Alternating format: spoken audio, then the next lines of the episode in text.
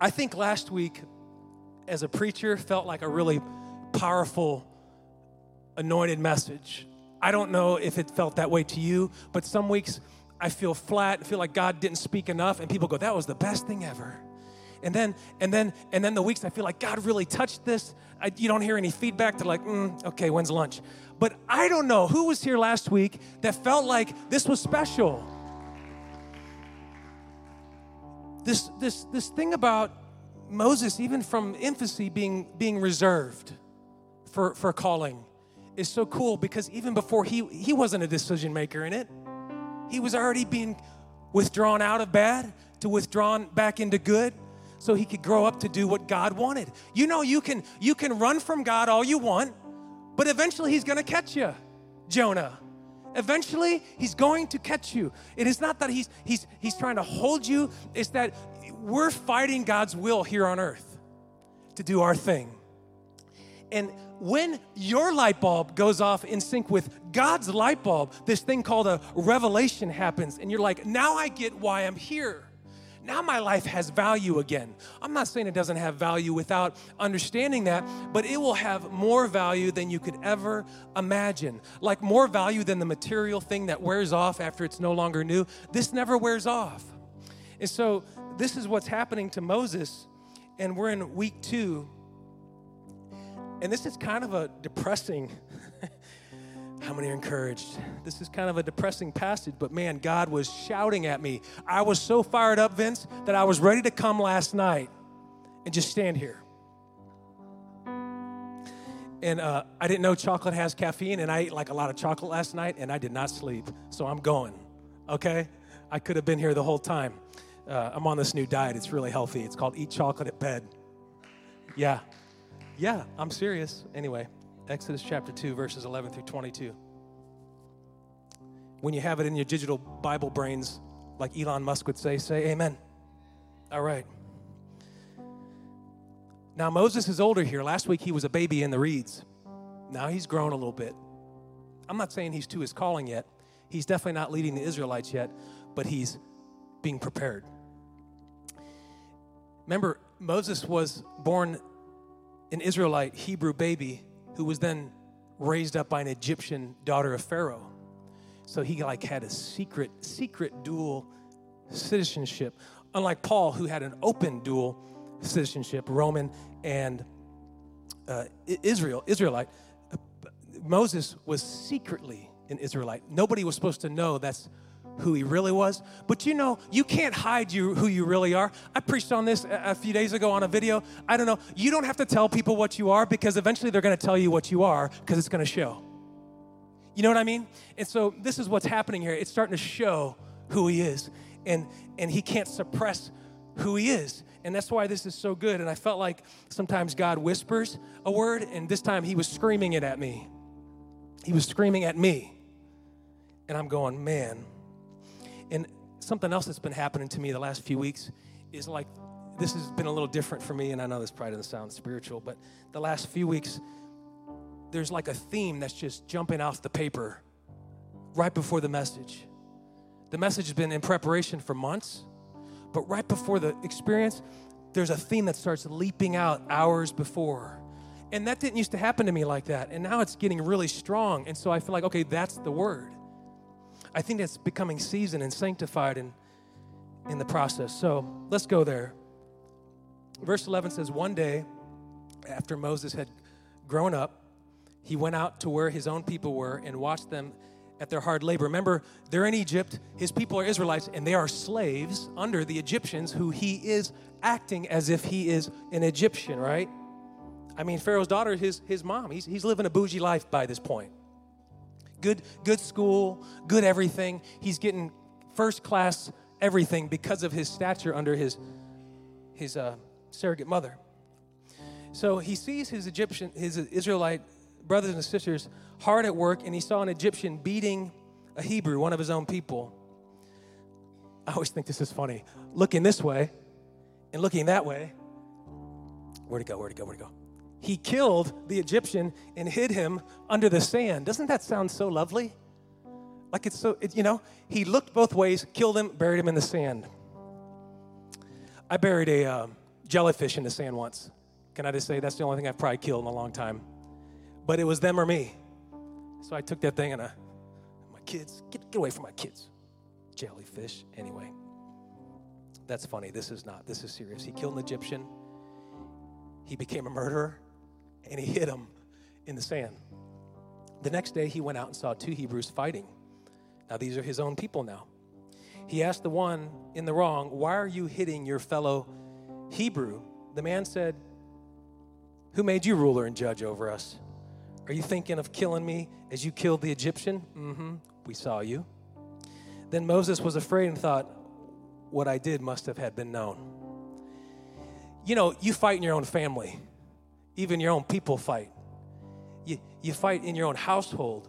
You, you, you fight with those you love, sometimes for good reason. But here, here were his own brothers and sisters fighting with each other, and then they turned on him. And they, they kind of like got snarky with him.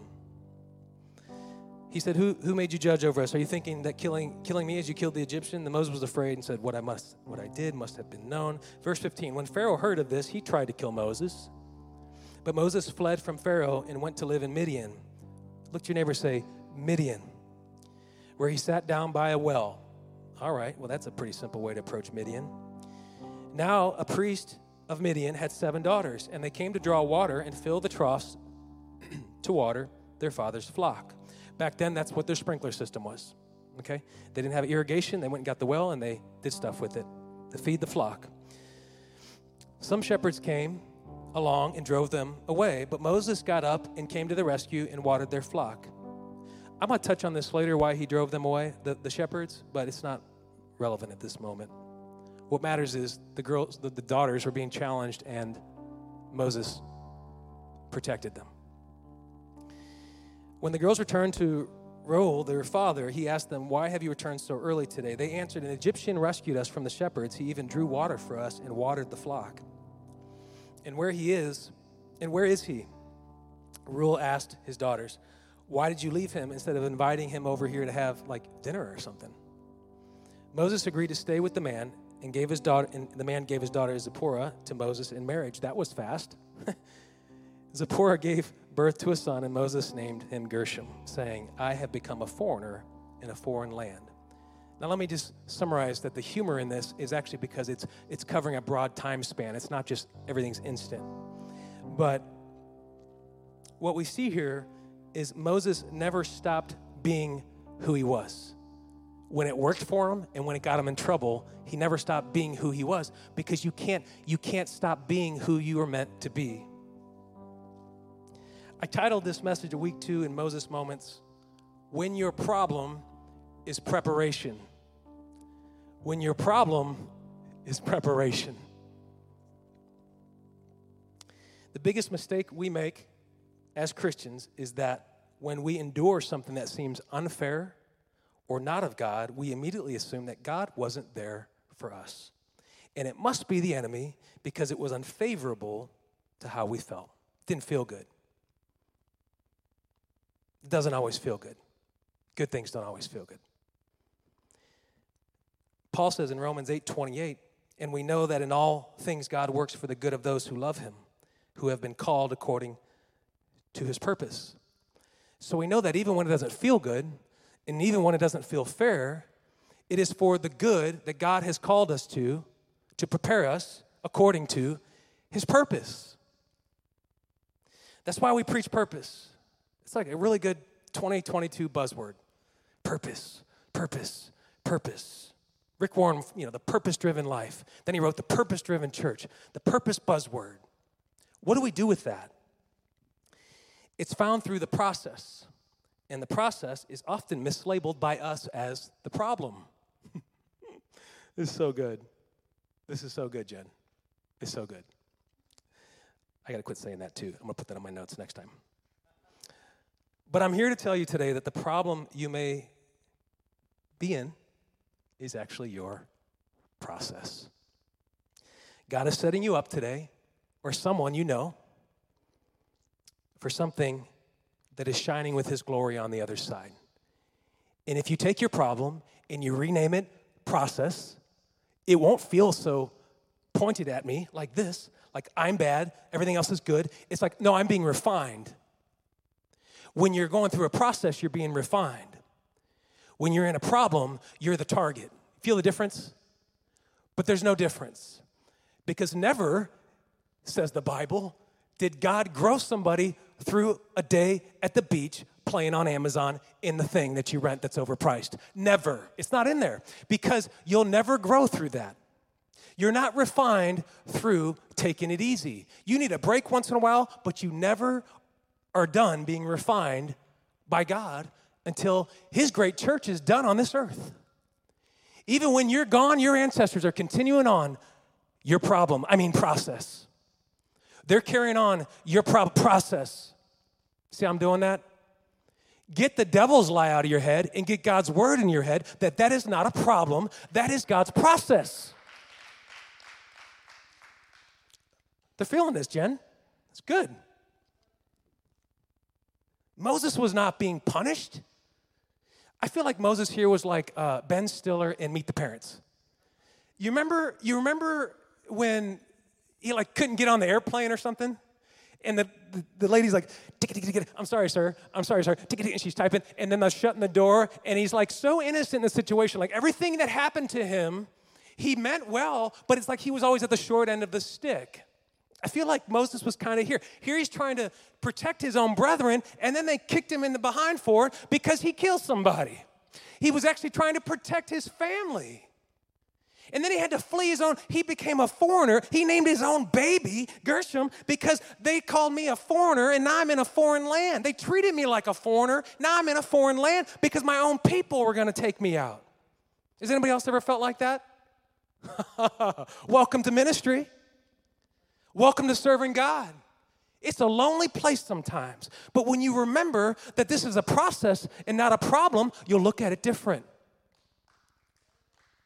You can clap. That's good. I like this.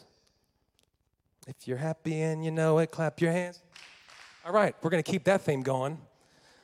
Whatever I got to do every week forward, that's what we're doing. Moses wasn't being punished he was being prepared.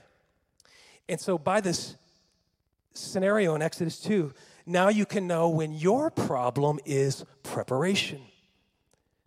When your problem is preparation. Well, that's nice, PJ, but what do we do when we actually have to deal with it after the message is done, the Starbucks were off, and now we're back to our grumpy old self? We say, it's not fair, so it's not God. It's not fair. It's not God. If it was God, He would have bailed me out, yet God allowed it. Sometimes it's not fair because it's God. Well, I'm just the messenger. Don't shoot me. God did it, God allowed it. I'm not saying God sent it, God allowed it. Look at Job. If you got something to complain about, just go compare yourself to Job. I don't think the man could have lost anything more, including his own children. Yes, he lost that true, but he never stopped being faithful. You know why? Because God said, Go ahead, devil, try it. Job's faithful, and Job will endure. So God clearly allowed an unfair situation because of process. It wasn't a problem. We use fairness as a measure for God's involvement. That's backwards. Fairness is like a talent show, unfortunately. It's rigged. Does that make sense? Anybody ever been in a talent show and you know you won, but somehow that other kid did? I'm not bitter. Skateport Plaza circa 1991. I got a free Slurpee instead of the $25 pre Amazon cash money or whatever because that kid had more friends. That's not how it works, though. Fairness is not how God measures. The world measures by fairness, and that's their own standard. God measures by purpose. And in order to actually take you to a real place of fulfillment, you got to go through unfair seasons that feel that way when really they're God's system of development. We may forget we weren't judged by what was fair because we're a sinner. We're born into sin. I hate to say it, but Camilla is a sinner. Now, I know she is not not aware. Let me get this straight here before I get an email. Let, let's clarify that a child is not accountable for sin until they are aware that they are a sinner. That's why we wait for baptism. Because until you believe and know that Christ is, we don't want to dunk you. Because we want you to know in your heart that you've had a cutting from the sin in your life and that even a little kid can sin. But until they recognize that, we wait. We teach. But we are born into this thing called the curse of sin.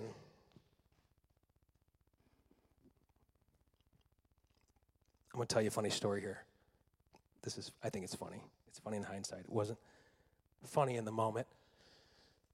You know, back, Allison, I know kids are packing toy, they're packing toy heat nowadays, but back in the day, we had to use our fists, use ninja weapons. How many wanted to be a ninja? Uh, any, anybody wanted to be a ninja when they're a kid? Now I see where Blaine gets it. So good. Both the mom and the dad. So, so we had a regimented ninja training in my basement, just so you know. This is before the turtles, okay? This is like real ninjas, ninja magazine. Mom, can I get the sword out of the magazine that could kill a person? It was $60 back then. Never got it. So one day, I used to get teased by this neighbor kid, uh, Courtney H. I won't say his last name. And, and yeah, I used to kind of make fun of him because his name was Courtney. And I said, Your name's Courtney. You're a guy. Like, sorry if your name's Courtney. I'm not hating on you. I'm just saying this is the ignorant kid I was. And so he didn't really like that, and probably I deserved, you know, what he did to me. But one day, you know, he, he, would, he would like pick on me. They make fun of my nose, believe it or not. They make fun of stuff that like I'd never tell you about, but I had my own issues. And we'd get off the bus together, and everybody was split to their own house. Does anybody remember getting off the bus and like going to your own? Remember when people rode the bus? It's the greatest place to learn everything good in life, says the devil. homeschooled. Can i get an amen allison? Yes so anyway uh, so so we got off the bus and we lived down on the bottom in chesterfield the bottom of this hill and, and andrew uh, suk lived at the top hill and that's where the bus stop was and then kent lived next door and then courtney lived across the cul-de-sac and courtney was a year older. Me and andrew in the same grade and then kent was a couple below us. And so we get off the bus and every day there was like this this bullying teasing of me.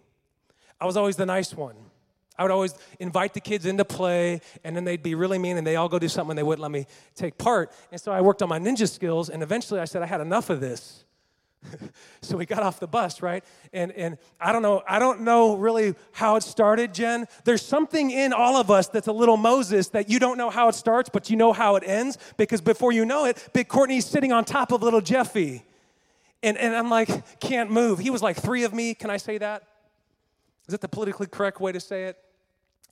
And, and so he's, he's on top of me, and I, I remember the grass going in my ears and my face, and I'm like, I can't get this kid off me. The, the, the ninja moves didn't do anything like I thought they would. I was ready to do the, the you know, the, the crane, didn't do nothing. And so I'm on the ground, and, and, and the kids are like, ha, look at Jeff, he's so dumb, he's fighting Courtney. And then boom, Courtney's off of me. Like, did, did a mighty rushing wind co- come? No, my big brother did. Vince, you know Sean. He didn't mess around back then. I was the easygoing ones. He didn't mess with, with my brother. And so my brother was seven years older than me. So he was like in high school. He was like a giant compared to us. And, and I remember Courtney, I felt so bad. He started crying because my brother just drilled him so hard because my brother was just saving me. He wasn't trying to hurt the kid. And I remember, I remember just like, like boom. And, and what's funny, what's funny is for years it became Oh, Jeff, your brother gonna come save you again? Are you connecting this? Here Moses did try to save his brethren, and now they're like, oh, you gonna kill us too? For years, I couldn't shake that little stigma that I had to call. Listen, I didn't call him. He saw me and wanted to help his brother because he loves his brother, because there's loyalty with your family and you can't stop that from signaling when the fight or flight kicks on you gotta go. It don't matter. He didn't go well should i do this? I see my little brother getting buried in the grass. Boom! It's like a switch. And and and that's that's how moses was. He couldn't stop who he was. Anybody else ever had a little backyard incident? Okay it's normal right uh, Christine was sending me this really cool like list of 80s toys. And this is funny. I didn't know I remembered this until I saw this. Do you remember the thing you press the buttons and there's bubbles in it and the water pushes the bubbles up? I said I used to try to drink that water out of that thing. Like I wanted to pop the cap off, you know, and just see. That's how smart I was. Thank you, God, for saving me. you know? but Moses' will was to do good even when he got himself into hot water. You can't stop who you are, you can't hide who you are. So eventually, I'm not saying you shouldn't be refined to be a better person. I'm saying who God made you to be, though. Like you can't stop it, so don't fight it. Let God, let God take you there. Let God take you there.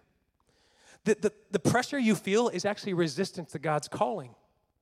That happens at all levels of the walk. When you feel like the devil's uh, tormenting you for something that you want to do for God, it's because you're actually resisting God's call. It's really good. It's backwards from how we would think it would be. But Moses had integrity, and integrity will make us become the odd one on occasion. And God set him up in these situations so he could be pruned to God's calling in view, not the world's view, God's view. So now you can know when your problem is preparation. It was his identity. It's, it's about embracing your identity. I've learned not to try to make people who they're not. I've learned to try to not become who I'm not because we all have an identity. And when we try to force an identity becomes something it's not, it will never work. I'm not talking about potential. We want people to grow in their potential. That's part of finding your real identity of who God made you to be. That's called embracing your identity. And God was establishing Moses' identity here, way before. This is like the backyard of the Bible. Way before Moses got charged to lead the Israelites, which he was scared to do, this all took place. So you can look back on all the speed bumps, and you're like, I don't know why that took place in my life. Why did God do that? Why did God do that to my family? Why did He do that to my mom and dad? Why did He do that to my sister? Why did they turn out like that and I didn't? Why are we different when we came from the same place? Like all those little, what we call speed bumps, for some reason, God allowed to take you to where you are supposed to be. And that's what you got to do. You got to believe that because that's that's the, the God honest truth. Doesn't that sound nice when a pastor says the God honest truth? That is the truth of the gospel. You're not there to figure out their issues and why they didn't go where you did. You're there to do what God called you to do. If they want to do what God called them to do, you keep being a witness, but God will deal with them. You keep being a witness, but you can't make them into something they're not ready to be. Mm, I could just go on there. It's like family feuding, Thanksgiving dinner, you know, like, like people don't get along. I don't know why families split and go so many different directions. And yeah, it bugs me too. But God does it for some reason. We, with the truth, have to acknowledge our identity. And everything Moses faced, he would need for future seasons. Do you see a pattern between Moses and David? Do you see a pattern between Moses, David, and Peter? Do you see a pattern between Moses, David, Peter, Jonah? We could just keep going. Even Jesus had to go through some things. Remember his temptation on the mountain? It was not easy. Remember, he cried his eyes out, Take this thing from me in the Garden of Gethsemane because it wasn't easy, but it was God's uh, identity for him. He had to do it. So when you see that and you see God is continuously consistent with this pattern, you can know that your problem is process. Your problem is part of a grand ending, a grand finish. There's light at the end of this tunnel. Mm. I never grunted so much in a sermon. That's three times, Jen. It's because I'm feeling this word. It's much easier to just let everybody go. It's really hard to say, no, you're hurting you. It's hard. I don't want to always be that. I feel like God has charged me. I have to be that for my family, for my friends, for, for my, my spiritual family. Like, we have to be that for each other. That's why when we dedicate a baby, we call all the family in because we're saying, protect this child for when they're too dumb to make a good decision. You're there to help them even when it hurts. Amen? So I'd rather tough love y'all into hating my guts than to know I slept and did nothing while you all jumped off the cliff. Does that make sense? If it was easy, everyone would do it. Remember that. Anything you go to do, if everybody on the internet is doing it, it is worthless. Supply and demand, even in God's will. Basics. So I got two little boys here, and I'm thinking about this, this, this, this um, pattern of Moses. Okay, he's killing people. he's burying people. Sounds like Tess. He's fighting with his own his own siblings in the Israelite house are fighting. And I've got two boys, and it's pretty funny because they're totally different than my three girls, and I already know it because I was one. And how many have boys? How many have more than one boy that gets to get along and do stuff with another boy? Maybe you don't have two boys, but your boy, your, your boy has a friend that's another boy, and when they get together, stuff happens. You know, when you have boys, you will never find so many holes in your house from heads. We've, that hole, head. That one too, yes, their head. Even at three years old, it's so hard. It's like a bowling ball at three. Yes, that was their head. Never did I hear it was Chloe's head. And God forbid Camilla's head, because that thing's still soft and still forming. You know, we got to wait till she's two before she has kneecaps or whatever the internet says. I don't know. Forget that hogwash anyway. but we've got multiple holes in our house in the drywall where it's caved from a face. We've got balusters. Somehow their heads went bowling down our steps and took out a couple balusters like bowling pins at some stage in the last 10 years. Was that Colton or KK? They don't even know because they blacked out from the Colton. Okay. Um, and so what's funny is I had a brother once, still do actually, and and I was talking about this childhood memory, and I was just telling you like that never goes away. and so so I'm now I'm like kind of sitting back watching them hurt each other and kind of laughing. I mean, I'm not gonna let them get really hurt, like you know, like we say, no blood, no hug, or whatever. I'm just kidding. I'm just kidding, y'all. But like, like, like, like, I know what's coming, and I was just thinking, you know, you can grow up and you can you can present yourself different. But at the end of the day, the Israelites still in you. And I was just thinking about how when we moved, Mom, remember when you moved to Barrett Haven? Oh, I said that on camera. Oh boy, better blip that out. Barrett, they don't live there anymore, so that's fine. We can leave it. And so, so I remember we were moving, and for some reason, me and my brother were always charged with moving this furniture that was meant for like a team of people but somehow it was just me and him, like, you know, like 30 foot, uh, what do you call those things? Armoires that would like crush. No wonder I had three shoulder surgeries, Jen, and all these impalements in my 30s because it was, it was residual impact from damage that mom's furniture created. Just kidding. And so we'd always move stuff, me and my brother, and we had this game. Anybody, this before I share the game, does anybody ever move stuff? Like, did they like, you know? We had this, this game where it's called, it's called the shove game. and like when you're carrying something, you would like kind of shove it and like see who could almost fall is really smart, especially when you're carrying like a dresser you know, the mattresses, it was safe, but when you got a little cocky with that dresser, sometimes like a little violence would break out, like, like a little shove, like who could, who could take the shove and not drop mom's furniture going up the steps, you know, and you're on one leg and, you, the one brother shoves the other brother. I remember, so one time, so I remember one time, this is like after we were married and grown men, and I think I, I didn't have a kid yet, but there wouldn't be long. And I remember being in my mom's new master bedroom, and there's strangers there with like donuts, and everybody's having fun. And me and my brother got a little too carried away, and before I know it, Rusty, we're on the ground wrestling. And I remember he's got my shirt over my head, and I'm like, he's always whooping me, the baby. And, and I'm like, how did this happen? How did this happen?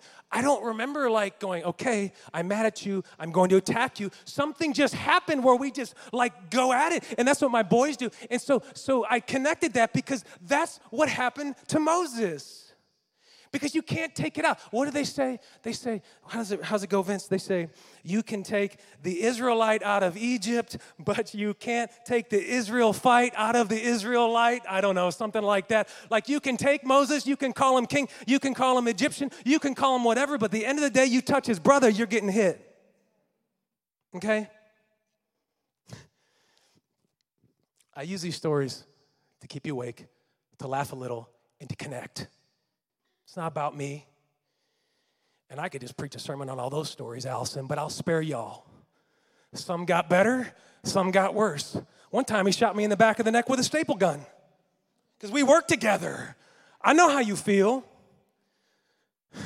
We used to throw trash cans at each other in the warehouse, like big old dumpsters. Like sometimes we were playing, and sometimes we were like mad. And then sometimes I like, one time I threw a box cutter, I got mad, I chucked it against the wall just because I could, because he was my boss. Anyway, I didn't want to share all those. It just keeps going. But we never stopped loving each other.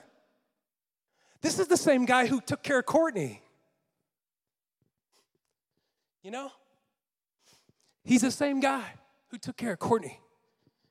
So even when he makes me mad and I don't like him and just bleep, you know, I would never do that. I'm just saying if it was a TV show, you know, but he's he's my brother at the end of the day. And you mess with him, you mess with Camilla. You get what I'm saying here? That was Moses. Now, here he is, a grown man. He says he was grown, but he was still working towards his calling. Have you ever thanked God for growing you into a place of strength when in the moment you thought you were in hell? Anybody? Can I get a pinky? Okay, I got a full five fingers on some people. This is good. Good. God did that. God allowed that. The season was not fun, but God was shaping you into your identity. The world may reject you, but God has blessed you. And your identity reveals Him through everything you've gone through. God is doing something bigger in someone today than what feels fair. Oh, it's like every Monday. I don't know. Doesn't feel fair, Jen. Is this right? God is doing, doing something bigger than all of our carnal ability to discern in this season. And He's revealing it as we go. And so that's where faith comes in. We, we just keep plowing that plow together because God's people are loyal like no other.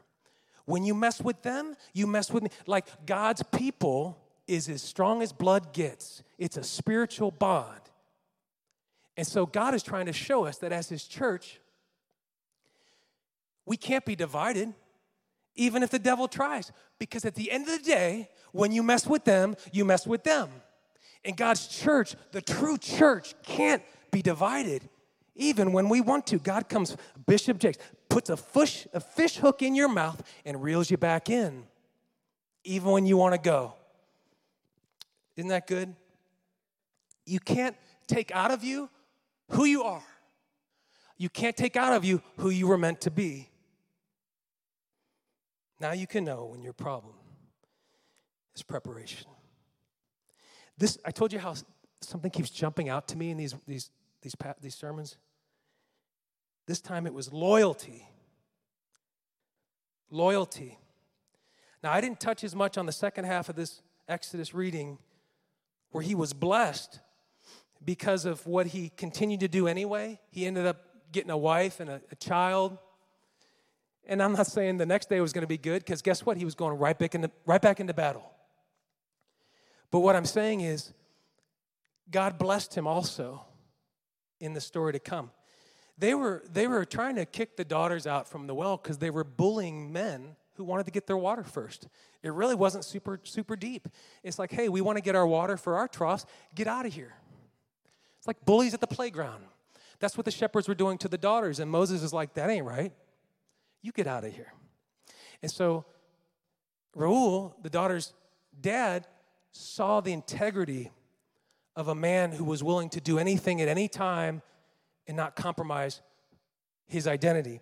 And so he ended up giving his daughter in marriage, and they had a baby, and he named him Gershom because I'm a foreigner in a foreign land. It sounds really uplifting, but at the end of the day, this was the beginning of the story.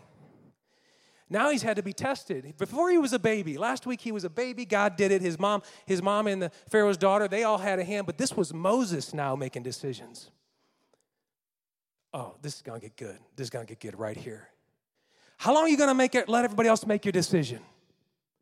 Eventually, God's gonna charge you to make your own decisions and quit passing it off to mommy Pharaoh's daughter, whoever you call mom, you can blame it on the river. Like that, Moses, it's getting old, okay? Take accountability, Moses. So now God says, you got to choose how you're going to do. And so he reacted, he behaved, and God kept guiding him, though. So at some point in your walk, you've got to quit, get off the milk and get on the meat and start making some decisions that this is what I do, and I'm going to be proud and bold in a good way. I'm not going to, I'm not going to be uh, proud in the flesh. I'm going to be bold for God because I know who I'm meant to be. People are scared to live out their Christian faith because of judgment. Doesn't mean you have to be judging. It means you have to be confident that God put it in you. If God put it in you, it's easy. God's got it. If God put it in you, loyalty establishes the path. Loyalty, loyalty establishes the path forward. Forward. Loyalty sustains. Before we were committed to God, guess what He was? He was loyal to us. The will to do whatever is right never wavered in Moses. He was loyal regardless.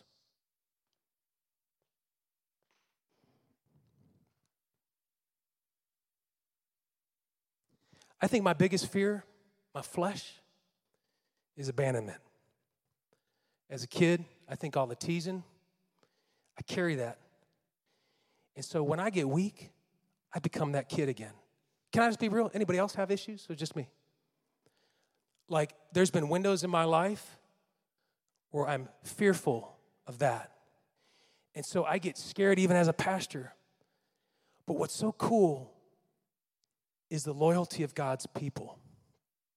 The biggest fear in the church is that people won't be loyal because loyalty is what establishes the path forward. And the devil can get in your head and he can make you really dumb, Vince. Not you, but just people, you know.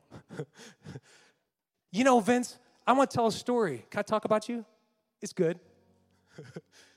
your whole family, all, all y'all, are so loyal. Like, at the end of the day, nothing matters.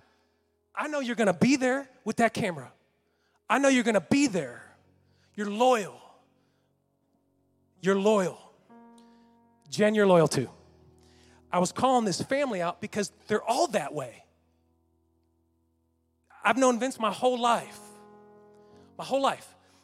And I told Vince, I said, sometimes I don't like what you do, and I'm really transparent. I said, like we're, we're siblings almost. And, and I say, I say, but at the end of the day, I said, having Vince there always calms me down. Because it's like that loyalty that bloodline, that dedication, it goes back to before I even knew in the womb. Like, that's what I'm saying. That keeps me going. So that's how God's people are meant to be. And you guys are a stellar example of that. I mean that with all my heart. You guys are a stellar example of that. Everybody has a gift, and I think that is a gift of your family. And it goes on to other people in that family. And, you know, I'm just saying it matters because without that, the path can't go forward. Moses treated every situation with the same honest intent, and that's what God will bless is an honest intent to do what's right. It's not about me, it's about him. It doesn't always feel fair. It don't need to because at the end of the day, I'm focused on God's call I'm focused on God's direction. It doesn't matter if it got misinterpreted. You know, we learn, we move on, but at the end of the day, this is God's call. And that's why it's special. Because at the end of this life, we're going to look back and know we did this thing together. We did it together when no one no one no one, you know, they, they just didn't reciprocate like we wanted, you know, Vince? But we did it together. I remember standing in that trailer and Vince got mad at me because I was taking too long while his fingers were freezing. Way back in 2018. And it's funny because that's just family.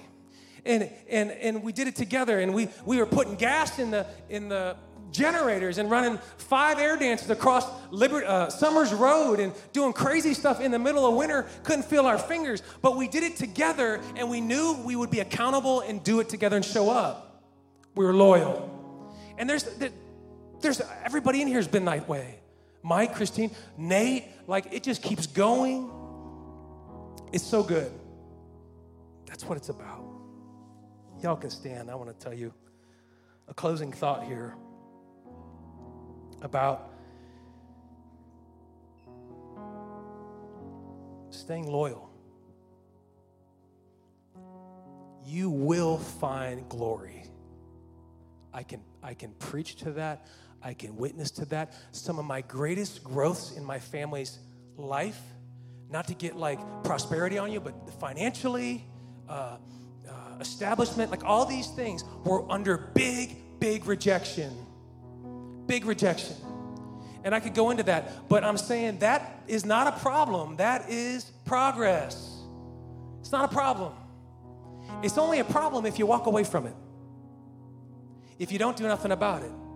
But when you can address it directly, you grow. You grow. And it's so good. I've been talking a lot about my family today and, and my brother and and I hate talking about me in these, but I don't know what else to do sometimes. But the same brother who took Courtney off me is the same brother who used to put my face in the carpet and tell me to toughen up. You know, I hated him at times. I hated him at times. I didn't think I could hate family. I thought I hated my brother at times because I didn't understand his love for me. Is the same brother who then we became best friends when I got in college and on. We became best friends, did everything together. He became a mentor, an influencer. He, he's a godly man. He, he influenced me. He took me down a direction of ministry at times. And then I had this really bad car wreck in 2018, 2019. I'm getting old, man. Was it 2019? And I got, I got, the church was going good, and I was just, just mad at the world because some guy T-boned me at Lake St. Louis. I've talked about it, but I didn't have my phone. So, like Elon Musk, we're robots, and without a phone, I don't know what to do. I remembered one person, one number immediately. That was my brother.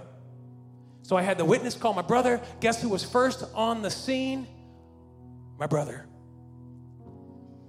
And he can he can witness to this. I think he covered this in the dedication for Camilla that no matter what life has come our way, no matter there's been times where the space was greater, there's been time where the hands were clasped, there's been times where there's been distance. At the end of the day, you mess with one, you mess with the other. The loyalty never will go away. Never. It's different because you're, it's like talking about your mama. Like you talk about my mom, like my mama, like we can, you know, whatever, like the Italian fights. Word, but you talk about, you know what I'm saying? Like somebody messes with your family, uh-uh.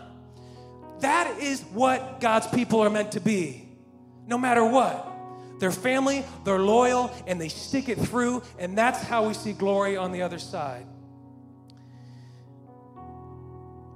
Let's just bow our heads and pray for a minute.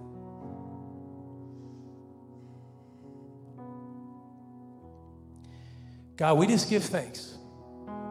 We rebuke the devil and the spirit of doubt, and the spirit of adolescence that maybe crippled us as a child, but as a man, as the Bible says, I threw away childish things.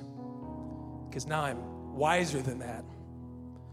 I'm wiser to know that anything you provide, you will keep. And then if you called it, you will provide your sheep.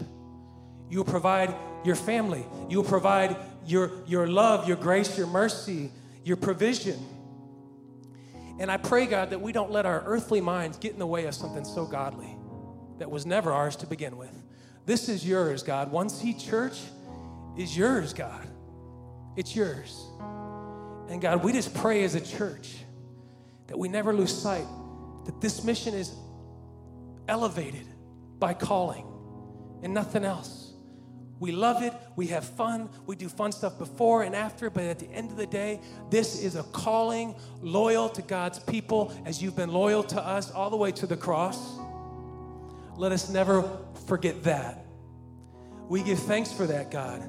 We can have peace in that, that you never left us, you'll never abandon us just because they didn't understand and they walked away when you know they, they, they said they loved me and they walked away like you will never do that we don't have to live in that.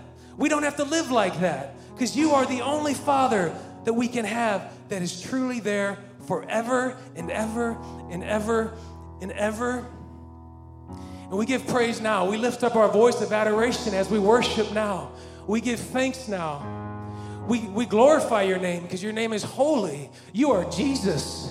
Jehovah saves because he shall save his people from their sins. That when you name something, it's because there's a calling behind it.